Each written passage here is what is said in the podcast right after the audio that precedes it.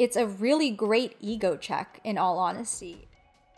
Hi, everyone. Welcome back to You're Too Pretty podcast with your host, Adria Nicole. I just wanted to say happy belated Engineers Week. If you guys didn't know, February 17th to the 22nd was actually Engineers Week. And the whole point of Engineers Week was to basically showcase for one, engineers, but also share our own passion and enthusiasm and how much you can totally change your community, your future, the world from just being an engineer. Isn't that crazy? And so I think that the biggest part of why I enjoy engineering and why I think it's so important we as engineers are able to do that. So, Discovery states 74% of educators actually state that they don't have enough opportunities for students to meet actual engineers, meet students, and really showcase how much passion and then just bridging that gap between reality and fiction. And i think that's just an awesome way to do this. So happy belated engineers week. For this particular podcast i figured that it would be a great way to kind of go a little bit solo today talk about something more intimate something that i truly resonate with in terms of growth and experience. So so many people have asked me what imposter syndrome is is, especially with the podcast that I had done with Tiffany on the first episode. I've made a post about it, I've made an IGTV, and now we're gonna take it on podcast form. And just to kind of like put it simply, imposter syndrome is a pattern of belief where you doubt your accomplishments and have internalized fear of being exposed as fraud or an imposter. This is from Google, by the way. These are not my words. Imposter syndrome isn't actually a disorder or a syndrome. It was coined in 1978 by two clinical psychologists. Again, this is me doing some research. I don't back me up on this, but I did do some research because I had some crazy feelings of this when I was going through grad school and going through the pageant, and I had no idea what it meant. I had no idea how to frame it or how I felt or what to put it in words. And it was just something that made me feel something that I knew I needed to talk about, and I knew that so many other people felt. So, You've probably felt this your whole life. You just weren't good enough. You weren't smart enough. You uh, couldn't run a 10 minute mile. Who knows? You yourself were putting boundaries on what you can and cannot do. And that's completely normal. It's our way, it's our body's internalized way of going into fight or flight mode it's our way of really rationalizing things that may be irrational for us, and that's completely okay.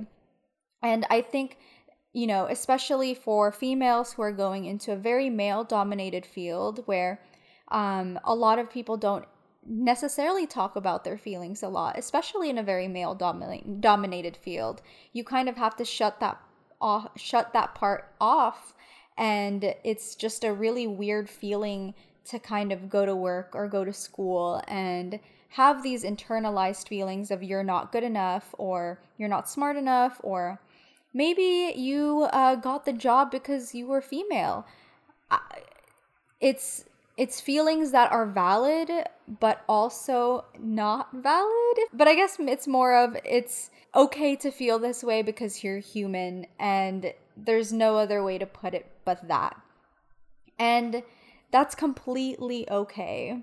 So, I wanted to leave you guys with three things you can do to combat imposter syndrome.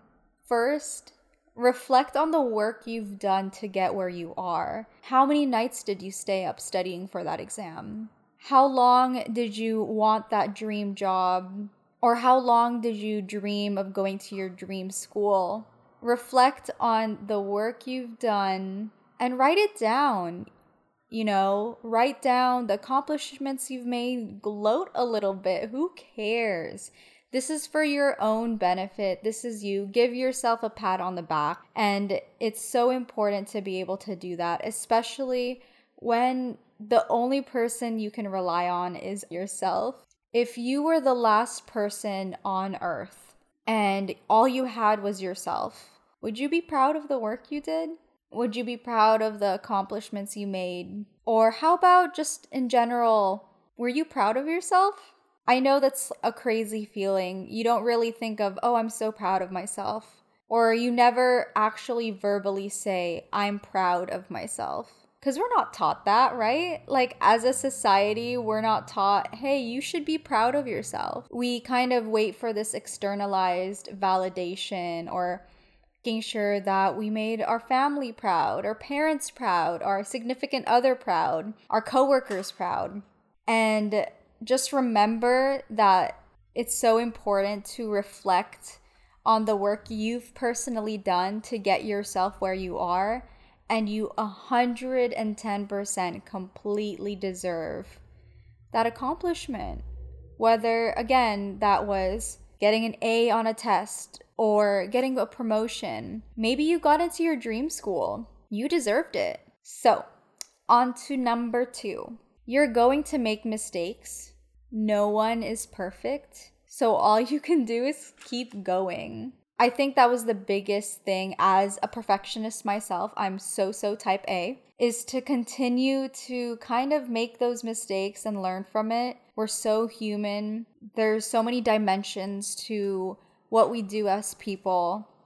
So just keep that in mind that it's okay. You're going to make mistakes that's fine, but don't worry, you still deserve whatever you have. You still deserve the promotion. You still deserve getting into your dream school because you still worked hard for it. You know, 80% of the work you do is probably amazing and the other 20% can suck ass, but that's still a B. um and lastly, external validation is not validation. Let me uh let me say that again. External validation is not validation. If you are expecting validation from your peers, your mom, your dad, your brother, sister, husband, wife, um, maybe your coworkers or your supervisor, it's something that's so temporary. It's never going to be enough. You'll always feel thirsty, you know?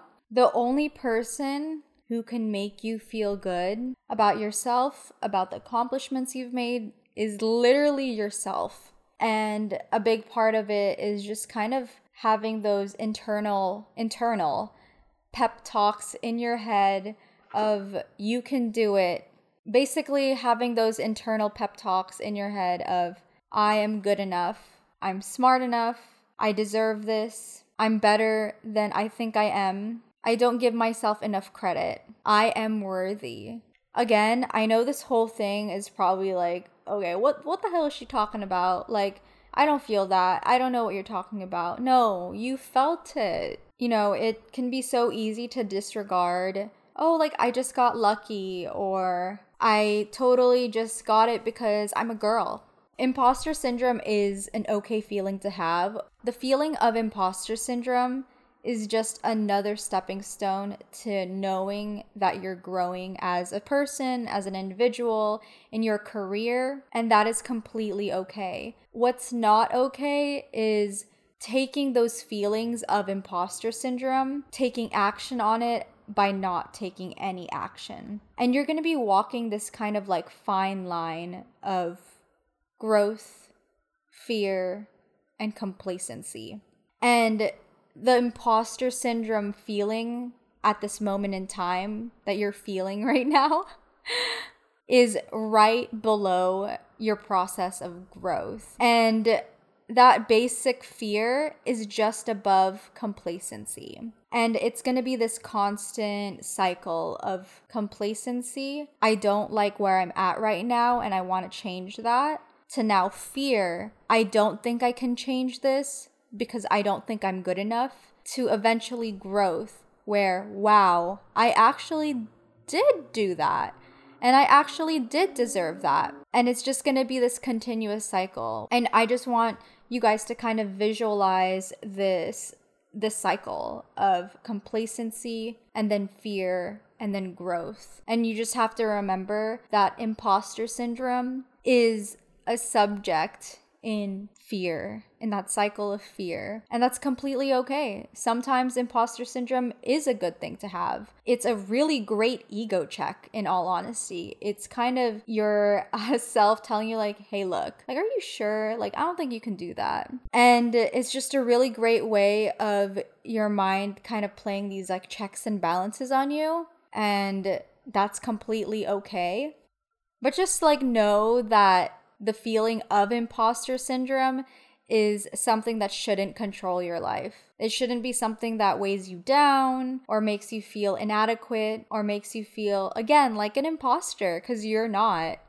This is something I'm so passionate about, something that I love to speak on because it's really just a huge it's a huge sign of relief now that I could be cognizant of it and I want you guys to be cognizant of it. Right. So, for those who are listening, so I want to sum all of this up for those who are listening on the three things you can think about and implement whenever you feel imposter syndrome. Number one, reflect on the work you've done. Number two, you're gonna make mistakes. No one is perfect, but you just have to keep going. Number three, external validation is not validation. You gotta be our hype woman, hype man, hype friend. Like, you have to be that person for yourself. All right. Anyways, I just wanted to go ahead and end this with a huge thank you.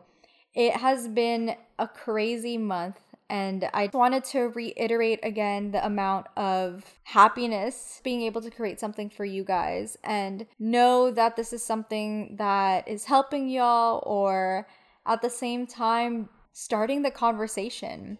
So, if you guys like this episode, please let me know. I would love to love to start a conversation with you all, especially about this topic.